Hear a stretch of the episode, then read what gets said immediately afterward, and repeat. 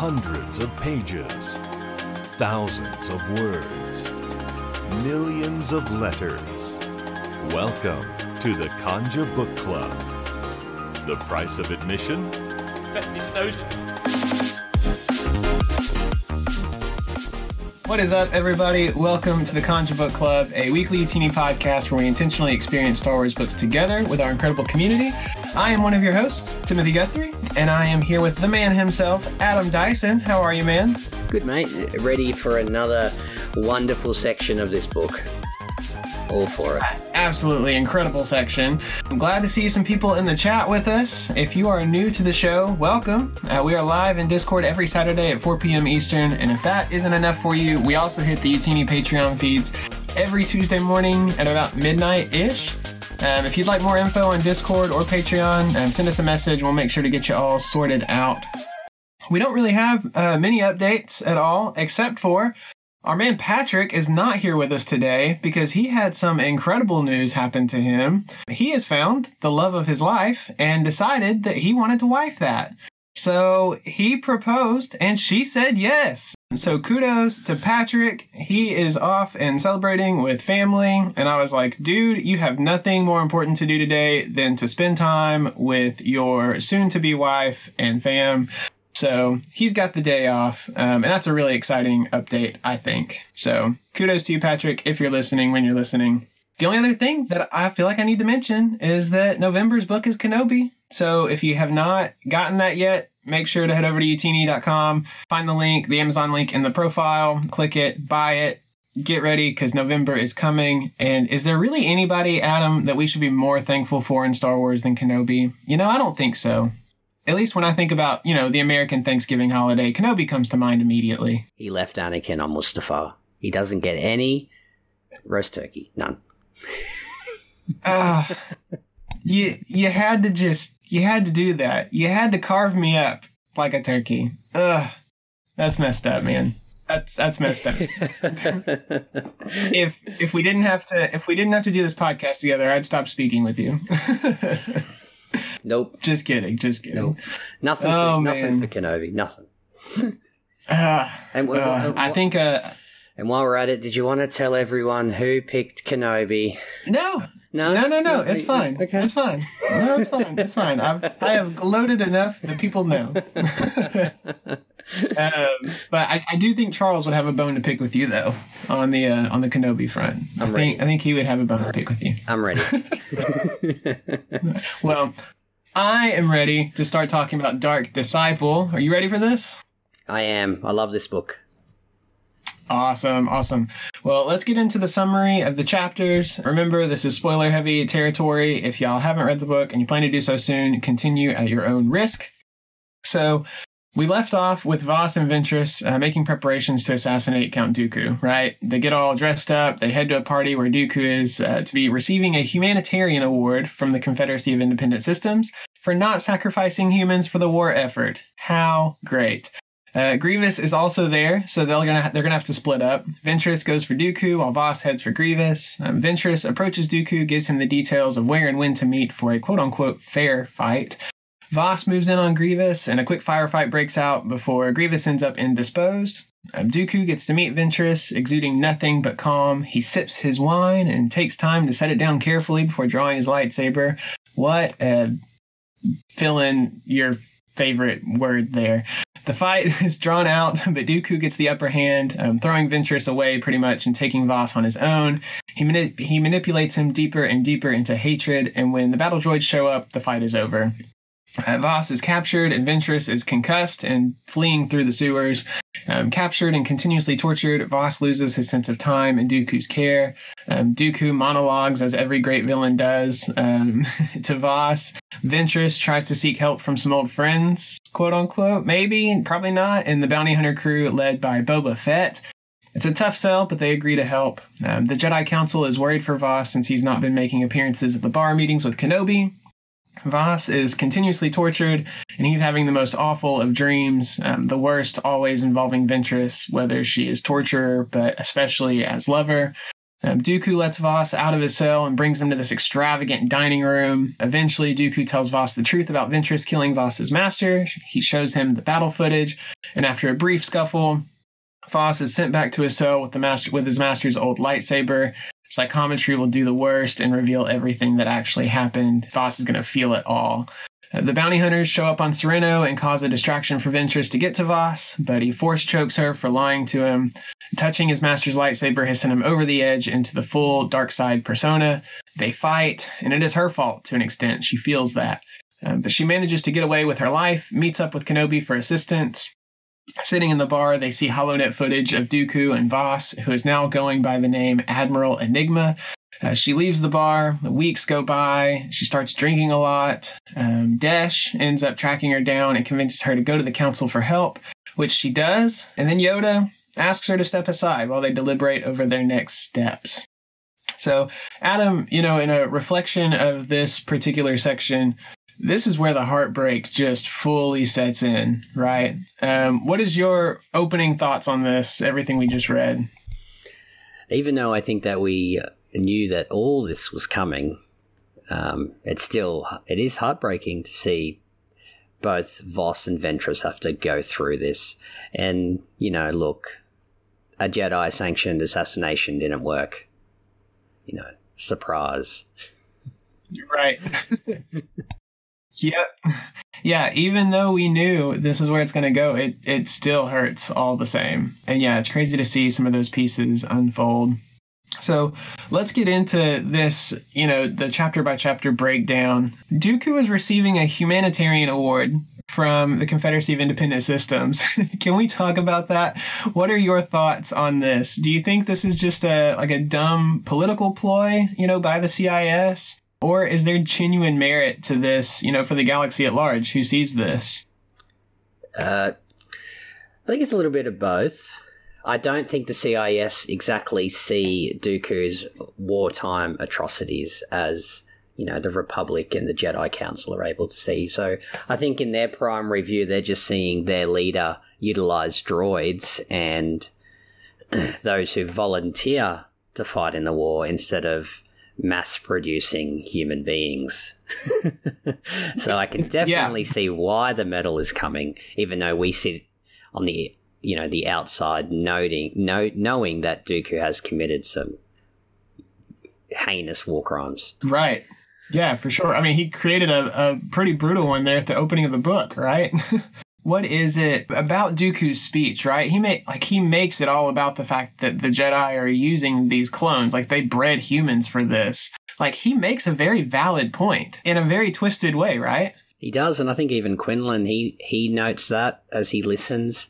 I think that footage of this speech will no doubt trickle into the Republic, so the public itself will start to see these words, and we know from um, you know the Martez arc in the Clone Wars that this belief that the Jedi are warmongers has already started to take shape and you know seep into the foundations of the Republic itself. So the speech, I think, was very political and very well done by the Count. Oh yeah, yeah, for sure. You know, and in, in this particular section too, you know, this chapter, outside of that, we see Ventress you know, sneaking up to try to whisper to Count Dooku. You know, after he gives this big speech, he's having to, you know, glad hand people that came to visit and that are there to honor him and you know she's like hello master. But in all of this you know she has this concern and she wonders if she could ever just accept herself as she is you know without her lightsaber. You know she's she's always on guard always ready for it. Do you think that that's possible for her? Do you think that she could ever you know outside of voss maybe just accept her for for the way that he sees her? Mm, that's a hard one i think especially with her past and everything that she's gone through from the pirates, the slavery, the seeing her Jedi Master fall. I think it would take a long time for her to do it by herself. So that I think that's what makes this section that's what makes this section even more heartbreaking is that she let Voss in and was, you know, willing to go down that road and just disappear with him and be herself. And I think for yeah. him too, he, he a whole new world was opened up for him that he was denied as a youngling growing up in the temple. Yeah, that's good. It takes me back, like thinking back through everything, knowing Ventress's past. You know, there's part of me that would like to think that she would never, ever, ever kind of recover and ever be redeemed. And I love Christie Golden's writing because even through all of this, even through the doubt, you know, with ev- with every bit of background that we still have, we still don't really know, right? Like we still don't know how it's all going to unfold. Going into chapter 20, you know, Ventress tells Dooku she wants a fair fight. You know, he tell, she tells him where and when to meet. voss is going to take over Grievous. I, I did have a question. You know, the fact that they were both there, do you think that splitting up was a good idea? Uh, separating Grievous and Dooku, you know, splitting up and, and trying to to go that way. Yeah, definitely. I think if you can get Grievous out of the way early, that is a huge boon for those who are trying to assassinate the Count. It's we laugh at him, but he is a deadly combatant who has Yeah. who has been shown to kill Jedi on numerous occasions. So I think getting rid of him, I think they, I do think that it was a bit easy for Voss to get rid of him. Um, and Yeah. sure we'll get there. Mm-hmm. But I think that's just a narrative point that yeah, we need to get him out of the way. We can't spend too much time on Grievous, so we'll make that a little bit easier than say Obi Wan in a film who gets you know 15 minutes of action sequence. So apart from that, yeah, gr- smart, smart. You don't want to deal with both. Dooku's a, a handful by himself. Yeah, that's that's what I was thinking, right? Like, I mean, Voss in the fight with Grievous, I mean, he kind of has to escape on his own. Like, like he, it, it's very back and forth, right? But there's a point where he's able to get in, take a lightsaber from Grievous, cut off his wrist, right? And I'm like, Kenobi couldn't really do that. And I was like, why in the world is this guy still alive? Like, is Voss that strong? Was Grievous just that taken aback? What do you think there? What What do you think happened there? Obviously, plot has to be the plot, but do you think Voss could have killed Grievous? I think so. I do.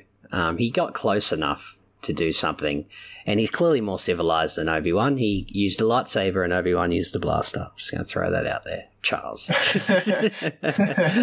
um, but yeah, I, I kind of look back on it now after reading it, you know, early last week. But I think perhaps Grievous's bodyguard droids might have been a better tool for the story. Um, get rid of them nice and quickly. Save Grievous. Um, don't show that Grievous can be taken down so easily.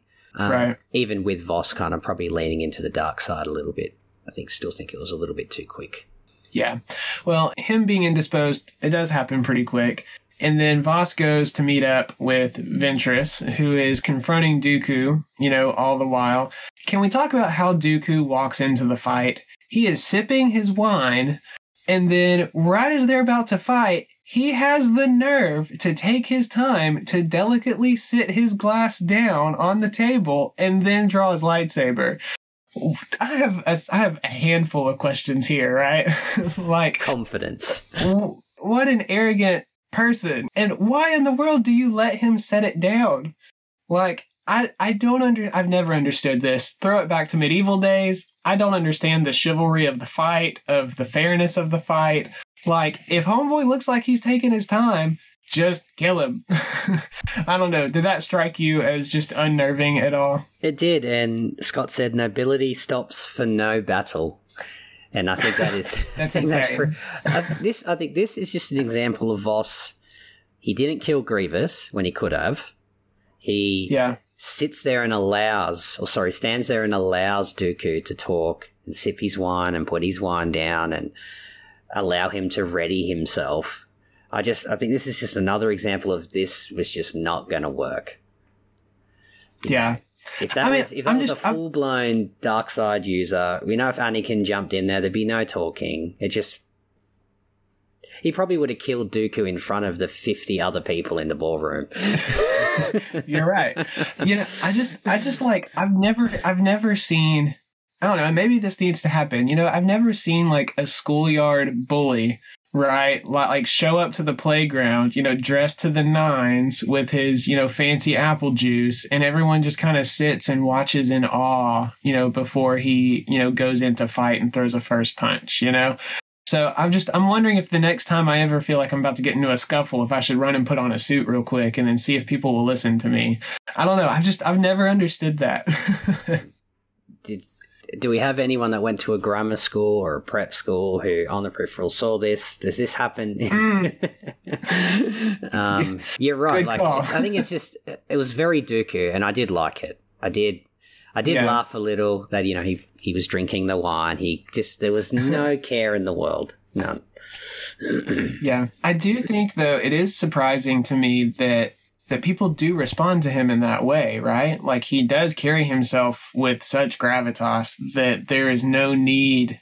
Um, I don't know. It's, it's almost like he somehow puts people at ease, but it's like a seething ease, I guess. Um, I just it's it's always astounded me that people won't just kind of go, and I don't know if that's shock or what, but anyways, I just I had to call that out because I was reading it and I was like, "Are you kidding me? Like just just." Yeah, I think even when he's torturing Voss in the next few chapters, yeah, he does it calmly. There's no he doesn't show that much emotion for a Sith. He he keeps it under his nobility blanket.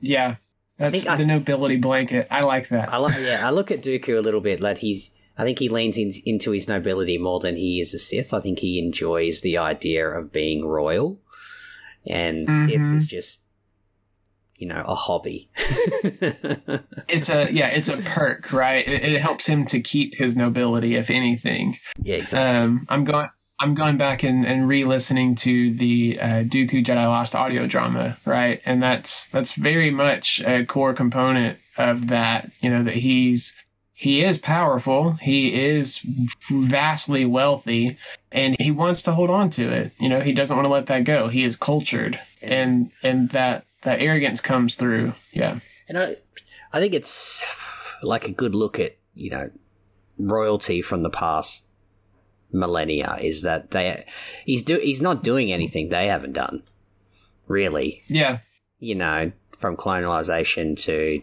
invasions for a bit of land, like he's he's not doing anything that Earthborn royalty hasn't done. So it's just I think he the Sith the Sith part of his character is just a tool for him to do what he would have probably already tried to do. yep. yeah. Well, in this fight, Dooku ends up getting the better of them, right? He kind of sends Asajj, you know, flying flying across the room or you know the veranda or wherever and the you know she hits a stone bench she gets really beat up you know in this couple of chapters um, and Voss ends up challenging Dooku alone. You know, Dooku starts to kind of goad him, starts to manipulate him. You know, Voss is full of hatred. Um, and Ventress knows that all of this is going down and it's about to end up horribly. You know, Grievous shows up and starts to to deal with Ventress, and there's it's all very visceral, very intense. Is there anything about this the fight, you know, whether it's Dooku and Voss or it's Grievous and Ventress, you know, is there anything about the fight that you want to point out specifically that you kind of thought about it? Yeah, I, I kind of spoke to a little bit before, but uh, the fact that Grievous showed up in the first place. Mm-hmm. I think that if Voss was ready to fight the mega boss, he would have put down the mini boss first. And he didn't. Yeah. And now he's suffering for that. And that's what jumped out to me in the beginning of this this chapter is when Grievous shows up. Oh sorry, the end of last. Yeah.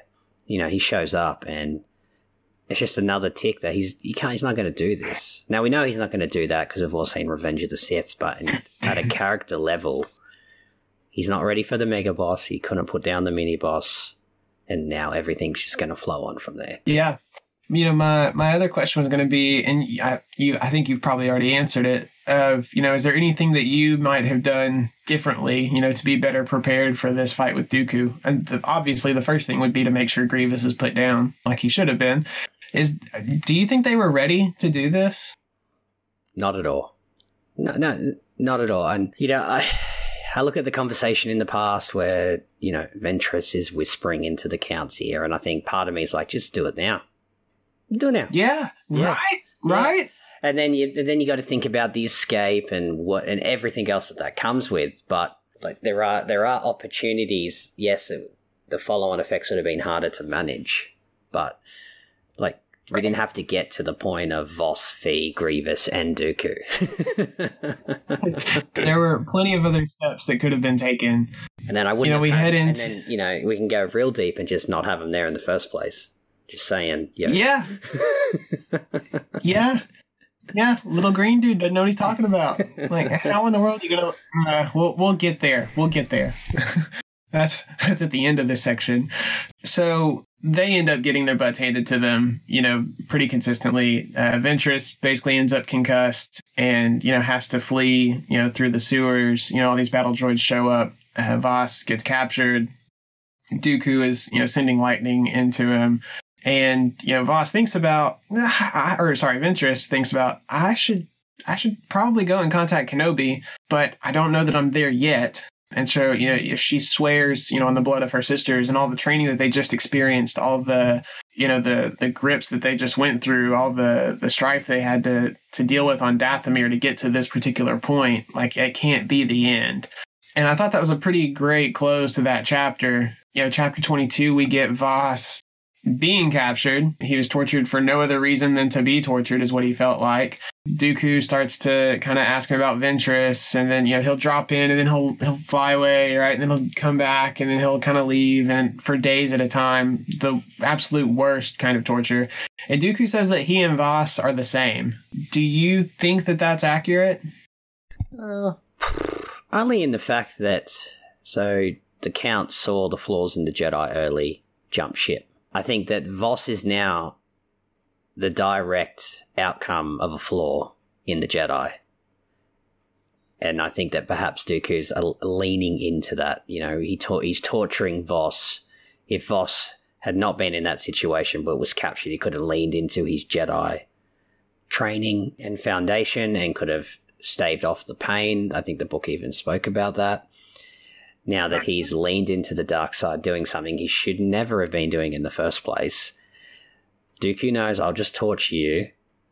You're going to feel it. You're going to get angry with me. You're going to get grief stricken because you're there in the first place. It's just it's just going to get worse and worse and worse. And so I do see a bit of a similarity there. That you know, I yeah. think they were both saw they were both f- failed by the Jedi. Dooku knows it. Voss doesn't quite know it yet. Yeah, that's a really interesting interesting point that Voss doesn't quite know that that he's been failed yet. Um, oh, yeah, that hurts. um, and it's it's it's sad that he does kind of glimpse ways that you know that it it's going to go south. You know, when he you know Duke is receiving the humanitarian award, you know, you brought up like, oh yeah, like that that does seem a little odd. Seems seems a little off. There's point, but yeah, that's that's really tough. Dooku sees himself as a as a visionary. You know, the the, the flip side of the yeah, the Jedi did some bad things, and you know he saw the flaws in the Jedi, but he really thinks that he's found a better way. Do you find merit in that on his particular standpoint there? Yeah, definitely, and I think it leans into what we were talking about previously, where he saw faults in the Republic and the Jedi. He leaves, and then in comes Palpatine sliding into his DMs with, "Oh, you think these things? I think these things." You know, that's are we best friends? Yeah, we're best friends. So it kind of leans into the whole he left for a reason, and then being a Sith is a tool to allow him to do this. And I think that even though he knew the CIS was a front, I think part mm-hmm. of him mm-hmm. really wanted to see it do something, like become something. Um, yeah, I think part of him yeah, he really wanted to take it to the end, even though he knew that it was just a tool in his master's plan. Yeah, I do wonder, and I don't know. My mind may I may be blanking on it if I have you know read or listened to it, but I don't know that we've ever seen Dooku give clear motivations for wanting to surpass Palpatine. Have we have we seen that to your recollection? Like where he has kind of assumed I'm going to eventually take over Palpatine and become Lord of the Sith. No, I think even when he takes on these pseudo apprentices in Asajj and and Voss and the training of Grievous, etc., I think that he's not doing it to get rid of Palpatine. I think in his mind, mm-hmm. it's just it's a tool for him to achieve his own ends in support of Sidious. Yeah. It's yeah, it, he doesn't really have the whole I want to be the the Lord and Savior. Good call. I did see Chris there in the chat did say, uh, you know, when he starts training Opress, uh, he might say something about, you know, eventually using him to take over his master. That could be something. I need to go back and watch those episodes because those are absolutely phenomenal. And we do get I, I always forget that Dooku was involved in all that too. My goodness. What do you think about Ventress heading off to locate the bounty hunters? That is not something that I saw coming. I should have, maybe. I don't know. Did did you see this as did that make sense to you, I guess? I did I I think the first time I read it, I didn't really see it happening, but in the end it made sense to me that she could go back in the first place despite how she treated Boba in that Clone Wars arc because in the end he got paid. Yeah, right. and yeah, you know, as this chapter goes on and they reach a agreeable price, it's just it's about money at that point for Boba before he starts getting all a bit much. you know, like he's still he's still willing to kind of look past a slight for a particular amount of money. Yeah. I will say here he you know, Boba really flexes his his little little child muscles. You know that I, I kind of forgot.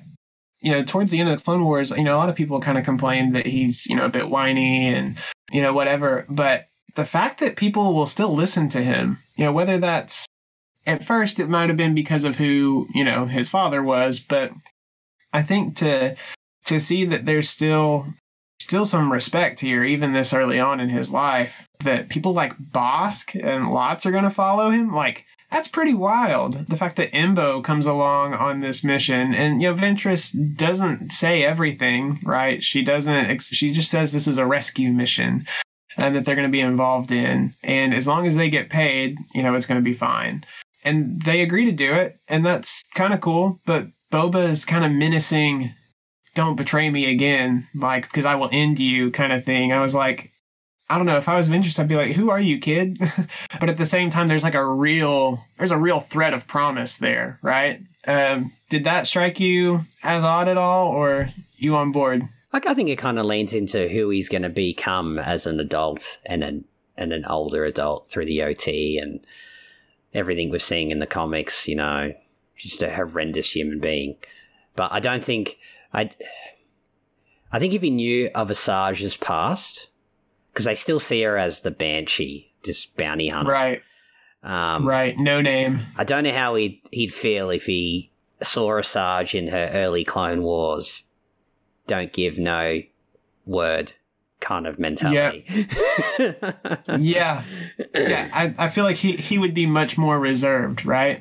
yeah, so he can do it he can be he can be, you know, he can be like that with a Jedi, noting the Jedi is not going to take it any further than what the Jedi needs to. But Asajj just, you know, put him down if she has to. I think, and I think that's big. I think yeah. that's a lot of growth for her at that point, where she's just biting her, like she's biting her tongue. She's just she wants to rescue Voss. She's going to deal with this this this bounty hunter and his team, and uh, you know, I think if this was a few years before, if Boba if Boba wasn't willing to give what she wanted, I think she just would have went oh, all season one Clone Wars on him. Yeah, yeah, for sure.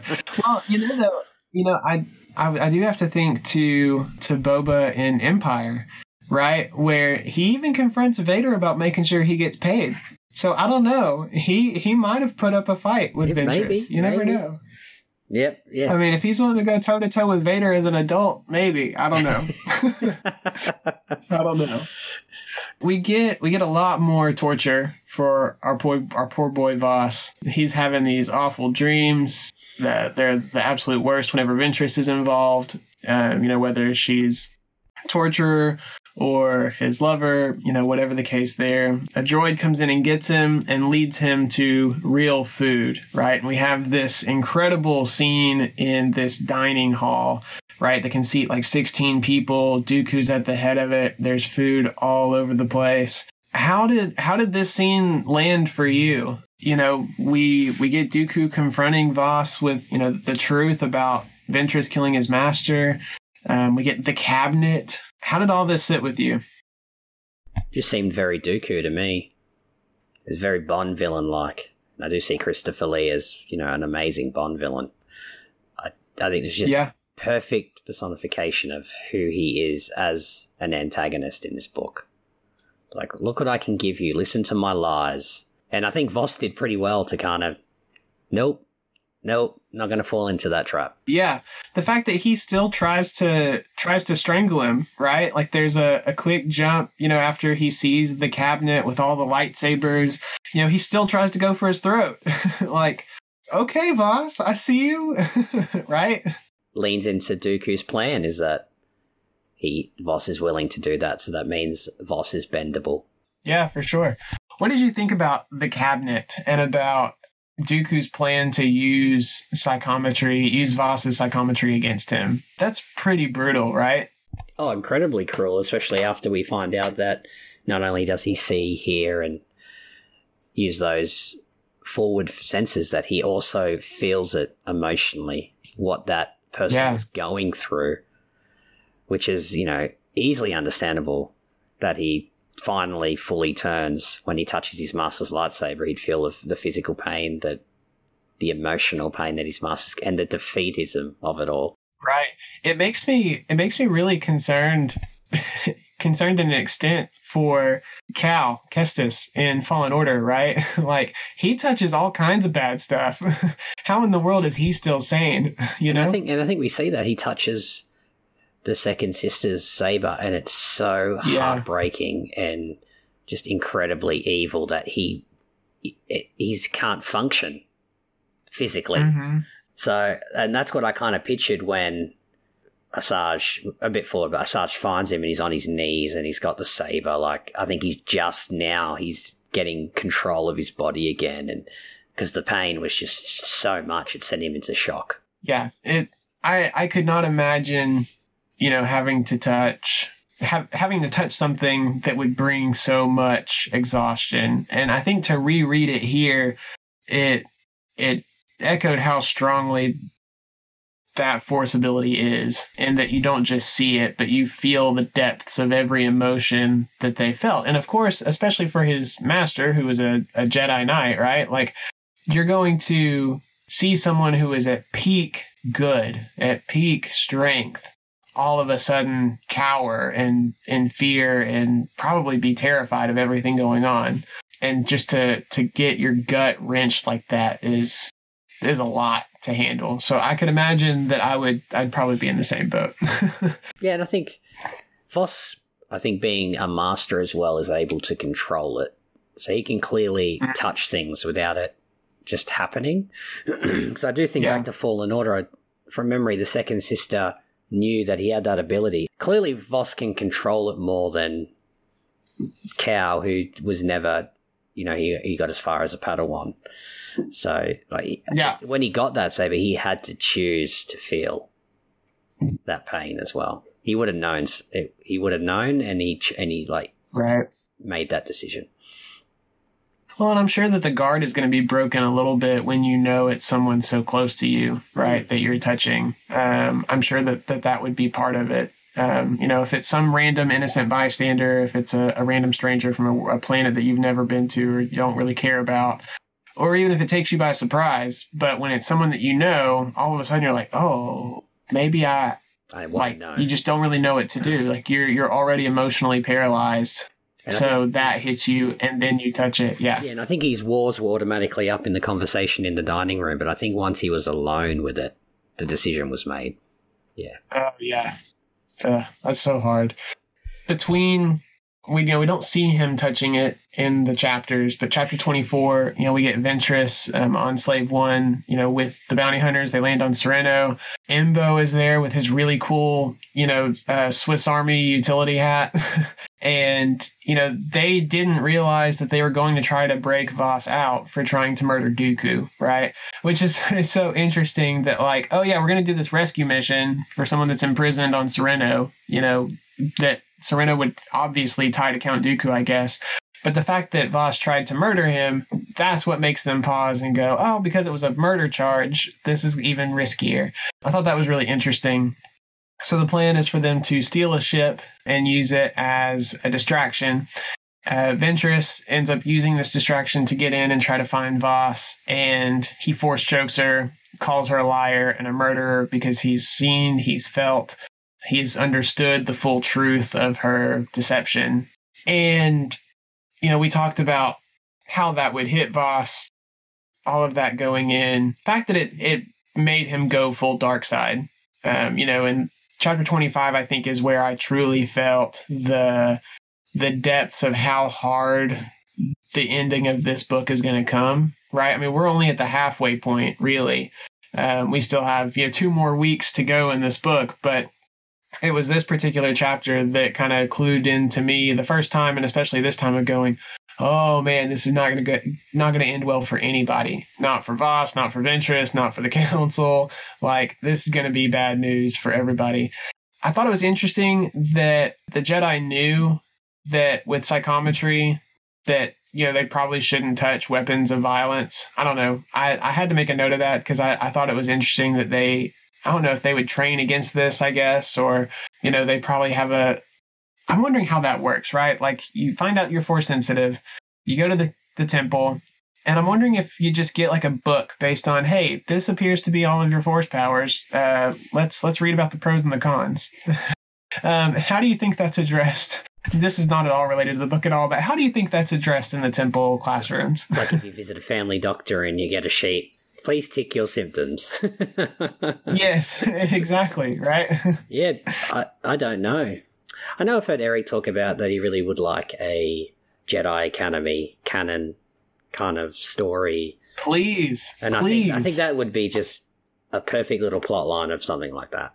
And I really want it. Please make that Disney. but I think that's yeah. I think that there's those those types of questions that would be answered by that type of storytelling. Maybe masters at the level of uh, a Yoda and dare I say it, Mace Windu have the ability to look into the younglings and the Padawans' force abilities. Yeah, it'd be really interesting to think about that. Yeah, Chris Chris makes mention of the fact that there is a trilogy of books uh, called Jedi Academy back in Legends. Um, I actually have those on my bookshelf. Um, I have not read them yet, um, but that is after this week. I think I may start those finally. But yeah, I would love to get something something canon wise about all that. I'm envisioning, you know, uh, again to because I feel like I have to mention Harry Potter every week. I don't know why, but I'm just envision, envisioning, you know, them going from class to class, right? And there's probably some really terrible, uh, you know, fortune teller, you know, future seeker uh, professor that is there, Jedi Master that's trying to help, you know, get them to go through. And I don't know, how do you do with prophecy? um, and it doesn't end well, right? And then exactly. you've got, I don't know, I don't know, all that kind of stuff. I would love to see it. I'm here for it. Ventress really struggles in this fight Voss because he has gone full dark side. Sorry, I just saw Scott's message. Oh man, I can't play this afternoon. I have my intermediate healing class. um, I would love that. Voss is, you know, Ventress and Voss are definitely going to need this. Um, you know, Ventress is really torn up at this, right? Voss is trying to kill her uh, because he is full dark side. He absolutely hates everything about her, and she hates seeing this in him. It made him this terrible person and Voss throws it in her face. He drank the full cup of the dark side, and he might have chosen to drink it, but she's the one that gave him the cup, right? How did that strike you?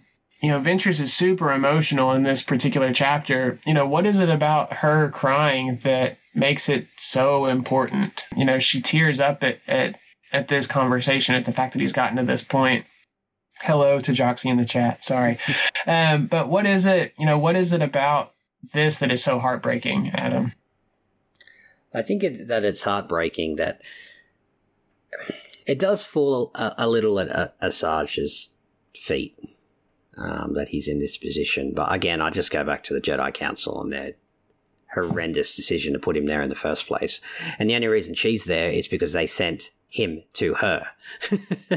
yeah. Um, yeah. And Voss naturally doesn't see that. He's just been through the trauma of touching his master's lightsaber, and will na- and will naturally look to Ventress as as the blame, and and you know it does fall at her feet that she gave him the tools to be where he is right now. But I think the overall decision making was at the council, and this is all happening. It's one hundred percent their fault in my mind that this is even a thing. and yeah, and that's what sure. makes for me it's like her tears it's like she hmm um what was I gonna say? Yeah, she's her pain is their fault too. I Yeah. think that she had a different sort of pain before Quinlan inserted himself into her life. And she kind of saw a future for herself. And now that's gone. And I Yeah. think that's just hitting her.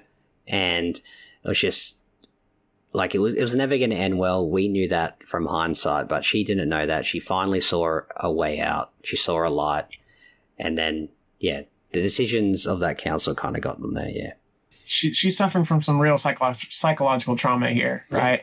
And it's one thing, you know, her whole past has been, you know, we talked last week, like she's grown up in the dark side, you know, because that's what the the Night Sisters on Dathomir, like like they were seeped in it, their culture, their lives, and then to to then be with Dooku and to be consistently let down, and you know, he tried to kill her several times, and you know, all of this, like you expect bad people to do bad things but it's gonna hurt so much worse when good people do bad things to you, right? Like when you have this this guard up, um, and you know, I think that's I think that's what she's really wrestling with here, and why she throws it back in the council's face. You know, in the next chapter, you know, there's kind of a, a blame train going on here of of whose fault is it really? But yeah, that's really hard for her I would imagine, and hard for Voss too, to to think that you know all of these things should have been good things, and they have all just let each other down, you know, pretty heavily. Yeah, exactly. Um, so that was that was brutal. You know, the fact that she's like, I would I would rather in his hatred that he just kill me because I hate seeing him like this. You know, the depths of despair that she's in is just just a lot. Um, they fight some more. You know, she runs away.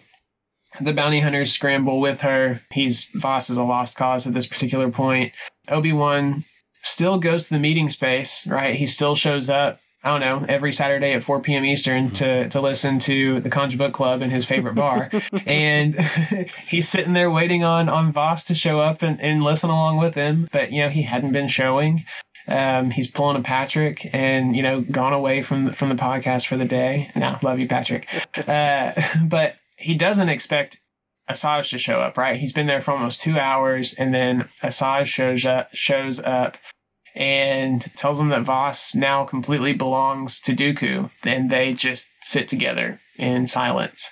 Chapter 26, we start to close out this section. You know, regret absolutely hits Asajj. You know, everything she feels like is her fault. You know, she just goes into this drunken stupor. I mean, she's drinking and drinking and drinking. Dooku and Voss appear on the HoloNet. Um, Voss now goes by the name Admiral Enigma. I got to ask you this question real quick. What do you think about this new name? Do you like it? Could I- it could it be better? I think it could be better. I did laugh a little. I I hear Admiral Enigma and think it's some corny Aquaman villain. Right? right? Uh, Oh man, yeah. I, I was like, this is this is this is terrible. but you also know you also know that it was probably uh, put on by someone, you know, some publicist out of Coruscant who's trying to make her big break, and she's kind of like, I don't know, let's see if this name sticks. Like, there's probably 13 or 14, and this was the best of the bad options. and so it's not something he probably named for himself. or she had a really good Um, idea and the editor's a bit of a fool. no, I want this name. Yeah. yeah, he had he had some bet writing on it or something like that. Um, hey, if, if if you name this this crazy new cat that no one knows about, if you name him Admiral Enigma, I'll give you you know naming rights to my firstborn. I don't know. that's that's what I see happening there. But she leaves she leaves you know one of the bars that she's been at. Uh, she runs into Emirin, who is Desh, and he wants her to go to the Jedi Temple. Um, they show up at the council chambers and they're about to just absolutely go off and kill her where she stands because they are not at all expecting this. And Kenobi ends up having to defend her, which is kind of interesting. You know, he never thought that he would have to necessarily do that. Uh, Yoda permits them to be there. And then there's this really intense kind of questioning of Ventress. You know, one, I want to ask, you know, what did you think about Ventress calling the Jedi out for their tactics. Um, the fact that it's on them that Voss is even there to begin with. You know, we've kind of alluded to this this whole time, but to see her do this, I was like, yeah, get them, girl. You're 100% right. yeah, exactly. Like, she is 100% right. And just a bunch.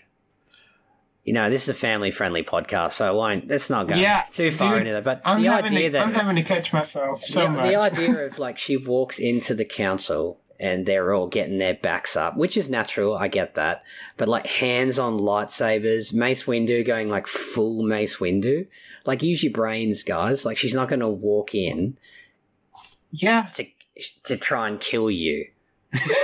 Right. Like that's a that's a move. Not only that, she helped you with your horrendous decision in the first place, and now she's going to walk in. You're just going to, you know, be one step closer to putting her down. Like, what is wrong Yeah. with you? Yeah, it's awful. Um, you know, Kenobi asks if, you know, in the midst of all this, right? Like Kenobi asks if, you know, did y'all become lovers? And I also have to think like if he's asking Ventress if if if she and Voss have become lovers, right? Because that's what he's truly worried about. Why in the world is he not saying anything about Anakin and Padme this whole time? like you idiot. I'm sorry. Um, it's just yeah, I think I- I guess we can kind of throw a bone to Kenobi that, you know, the Clone Wars kind of alluded to the fact he knew. Maybe that's why the question came out in the first place. I don't know. much worse. Well, th- I mean, that's what I that's what I thought, right? Like as soon as I read him questioning her, I went, "Well, then duh, they're lovers. You you know the answer to that, and you know the answer to Anakin and Padme as well, and you know this is where this is going to go. And Why Pat- are you letting this continue? And then part of me was like, well, what does it matter? Like, she's there to help you. Doesn't matter why. Yeah. Just, uh, how about you don't care about her personal life and talk about getting Voss out of the predicament that he's in? yeah. Uh, we'll worry about well- her. We'll worry about her relationship, and you know that's important. It's not like just just Jedi being Jedi, Yeah. really. Yeah.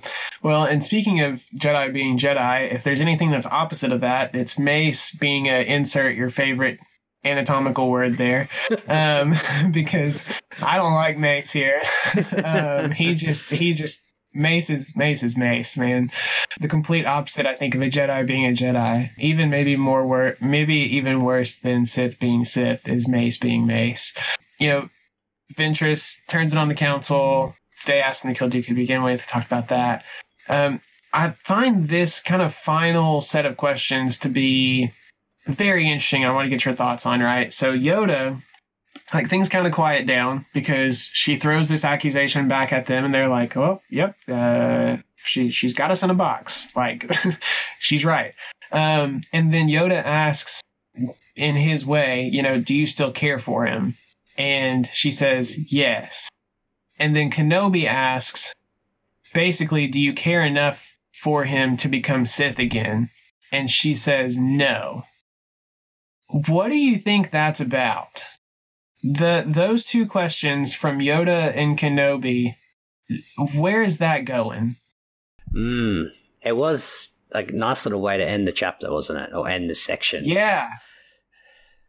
I think that she does. She there's love there, but I think she's moved away from the Sith, and I think that this is just a little bit of black and white from Yoda and Kenobi. Like you're you Jedi on the light, and you don't have this in your life, or you have it in your life, and you go Sith. Like, does it matter? Really? Mm. like just another fuck, another ball getting thrown at the Jedi Council here. I think I think it's just a bit of black and white here. Love Sith, no love. Like what what are you trying to get at? Yeah. Well, I'm just wondering if, you know, and I'm I'm going to reference something. I've got to find it. You know, Scott said before the before the show aired where he talks about you know, Christie Golden's writing, you know, one of his favorite things, definitely one of my favorite things. I'm just going to completely plagiarize his comment here because it's so good, right?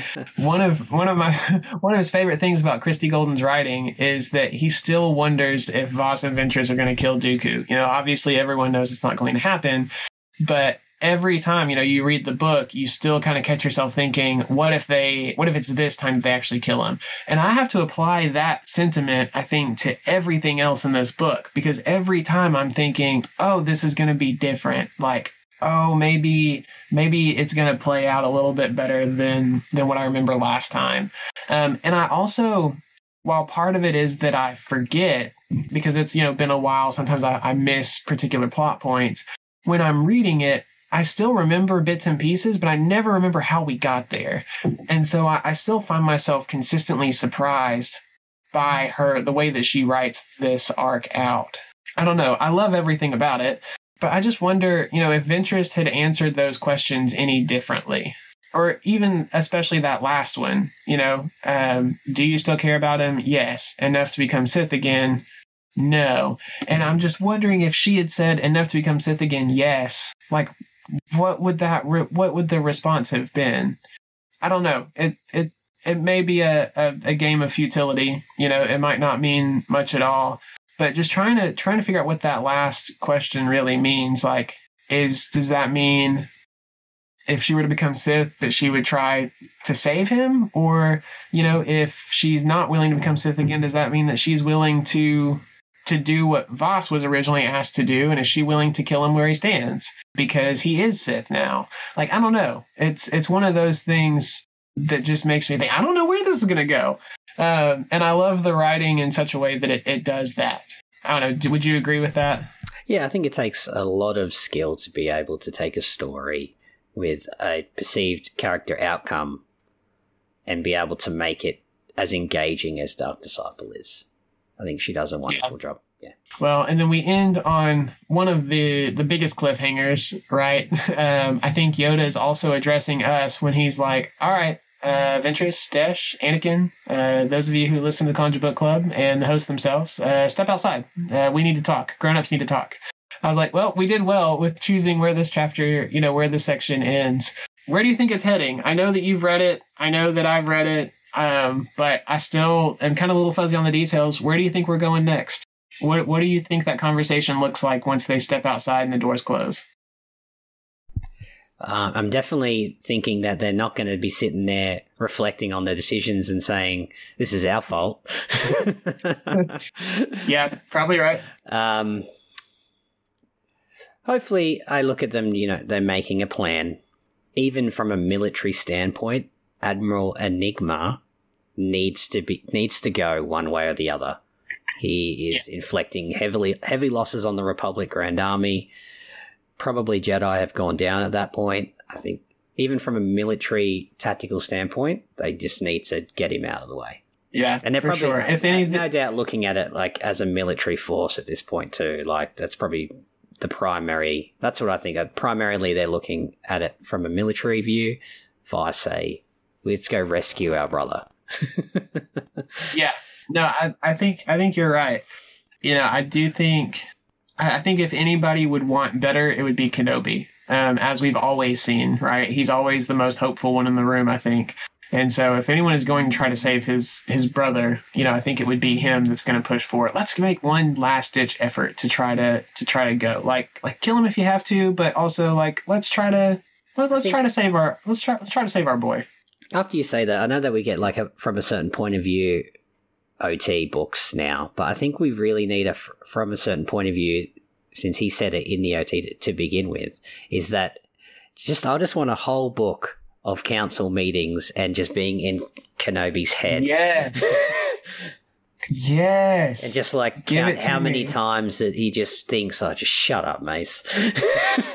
yeah, yeah. For for any any time that uh, that Mace has, uh, even do it in the form of like an audio drama, but just give us the script, right? yeah. Like like some some secretary, you know, some some person, and like I've been on, you know, I've been secretary for plenty of of committee meetings and things like that, so I've had to keep notes before, and I'm just sitting here thinking like like some secretary is sitting there, you know, having to keep track of any time someone says something, and anytime Mace has dialogue, you just see there's a there's a note, an annotation from the secretary that goes, "Kenobi rolls his eyes again," and like it's a fun game plays, right? Of like this is the thirteenth time today that Kenobi yeah. has rolled his eyes at Mace. Yeah.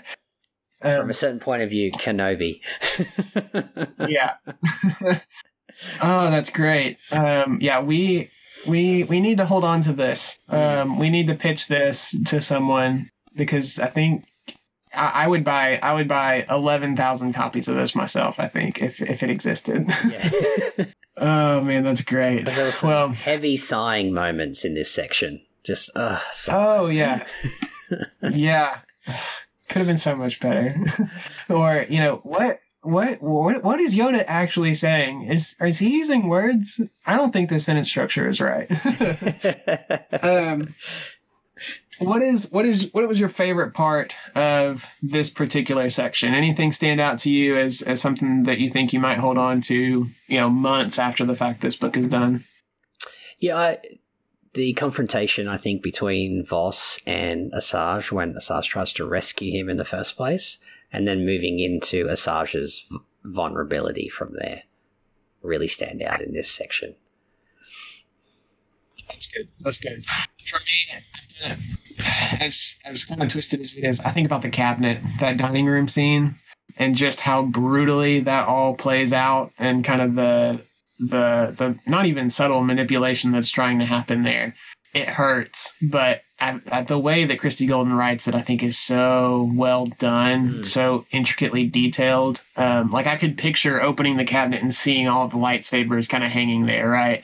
and I'm just like, oh, I want to know, I want to know that story. Give us, give, there it is. Give us a from a certain point of view book on the cabinet. I want a story, a short story about the cabinet and every lightsaber that's there, and I want to know the history of all that. There we go. We- I did. I don't. I don't. I don't want to use psychometry to, to get the story for it. I realize that if it's there, that might be too much pain, but I want to see it. I don't think you like happy endings then, right? That'd be 20 endings with a tragic end. I don't know, man. I don't know. You know, I mean, like, like my favorite book is Bloodline. My favorite movie is Empire. I like to see the good guys down, but it's only because there's hope at the end, right? That's true. So I don't Crates, know. You know, crates maybe full of thermal detonators kind of hope. yes, yes, right. Um, like all of these lightsabers have terrible stories attached to them, but somehow there's going to be a, a good Grievous um, or something like that that's going to come in and use them all. Yeah, Chris is like, imagine how much pain is literally in that cabinet. Like that would be absolutely insane. Good gosh. Well, before it gets any more depressing, let's go home. Yeah. Thank you all for participating in the chat. Thank you, Adam, um, for chatting with me. So glad that y'all were here. We'll be back next week to talk through Dark Disciple chapters 27 through 34. In the meantime, you can find me on Twitter and Discord at underscore T Guthrie. Adam is at DarkstarAU, and Patrick is on Discord at Mac11 send him a message. Tell him congratulations. The man is is gonna get gonna get married. That's really cool. Good for him. If you want to help support the show, head on over to utini.com, look up Dark Disciple, click the Amazon link on the profile. It'll keep us on the air and help us produce some more awesome content for you. You'll find links to Dark Disciple and November's book Kenobi in the show notes. If you'd like to help us out more directly, you can find us on Patreon or pick up some new merch at utini.com forward slash merch. A special thank you to Sally and Chris Eilerson on our Alliance High Command Patreon tier, and Cheryl Bell, Alec Householder, and Patrick Ortiz on our Jedi High Council tier for their amazing support. And shout out to Adam once again for podcasting with me today. May the Force be with you, everyone.